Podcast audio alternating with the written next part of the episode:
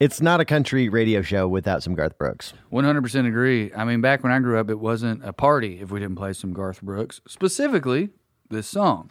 Absolutely. I don't think there's maybe a more famous underdog song than Friends in Low Places.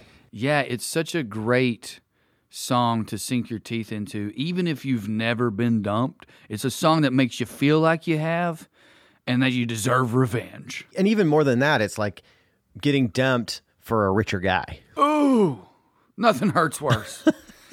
because you spend a lot of your life, I think, if you come from working class like you and I do, knowing that rich people think they're better than you. So then now here's a guy who has some evidence that he's better than you. He got the girl. but Garth does a great job Absolutely. turning that around. I love this song. So here's Friends in Low Places by Garth Brooks.